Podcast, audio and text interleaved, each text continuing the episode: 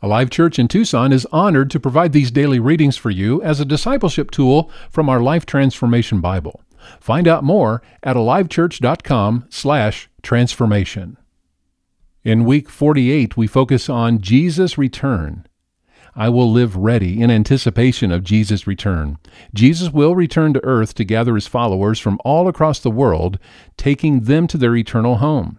Jesus' promise to return is the great hope for all who are living in relationship with Him. Jesus' return will be unlike anything we have ever experienced or could imagine. All the people of all the earth will know instantly of his return. Though I live to glorify him in all I do, my ultimate desire is to be ready for Jesus' return and to live eternally with him.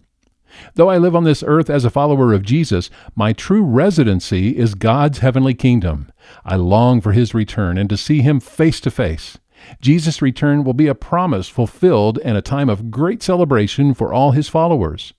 Living in hope of his return gives me strength to endure hard times here on earth. This life and its difficulties are temporary. I will encourage other followers of Jesus to stay strong, for his return is imminent. All followers of Jesus will be remembered and taken into his presence upon his return. I will live ready, expectantly, and patiently, knowing his promise is sure.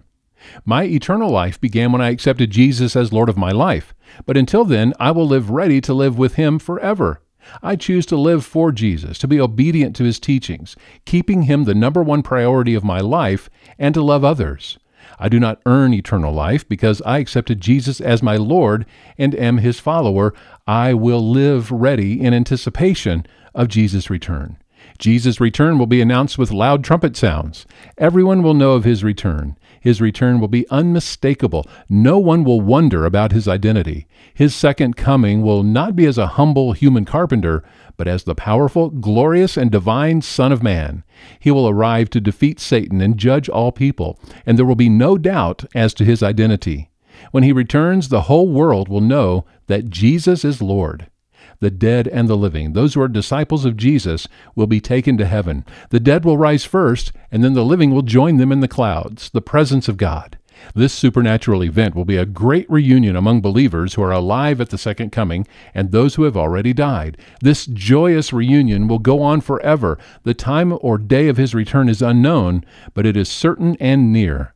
I will live ready in anticipation of Jesus' return.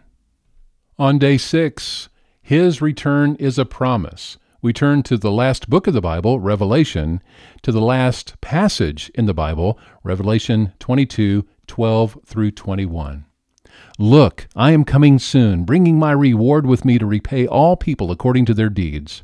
I am the Alpha and the Omega, the first and the last, the beginning and the end. Blessed are those who wash their robes. They will be permitted to enter through the gates of the city and eat the fruit from the tree of life. Outside the city are the dogs, the sorcerers, the sexually immoral, the murderers, the idol worshippers, and all who love to live a lie. I, Jesus, have sent my angel to give you this message for the churches. I am both the source of David and the heir to his throne. I am the bright morning star. The Spirit and the bride say, Come, let anyone who hears this Come, let anyone who is thirsty come. Let anyone who desires drink freely from the water of life. And I solemnly declare to everyone who hears the words of prophecy written in this book if anyone adds anything to what is written here, God will add to that person the plagues described in this book. And if anyone removes any of the words from this book of prophecy, God will remove that person's share in the tree of life and in the holy city that are described in this book. He who is the faithful witness to all these things says, Yes, I am coming soon. Amen. Come, Lord Jesus. May the grace of the Lord Jesus be with God's holy people. 1 Thessalonians 1:10 and they speak of how you are looking forward to the coming of God's Son from heaven, Jesus, whom God raised from the dead. He is the one who has rescued us from the terrors of the coming judgment. In the Old Testament, Habakkuk 2 3. This vision is for a future time. It describes the end, and it will be fulfilled. If it seems slow in coming, wait patiently, for it will surely take place. It will not be delayed.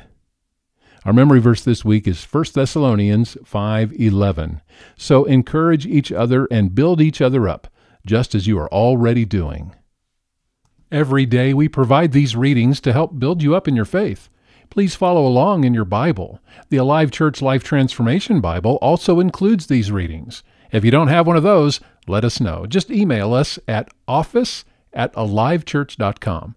Have a great day and be sure to tell a friend about these daily readings.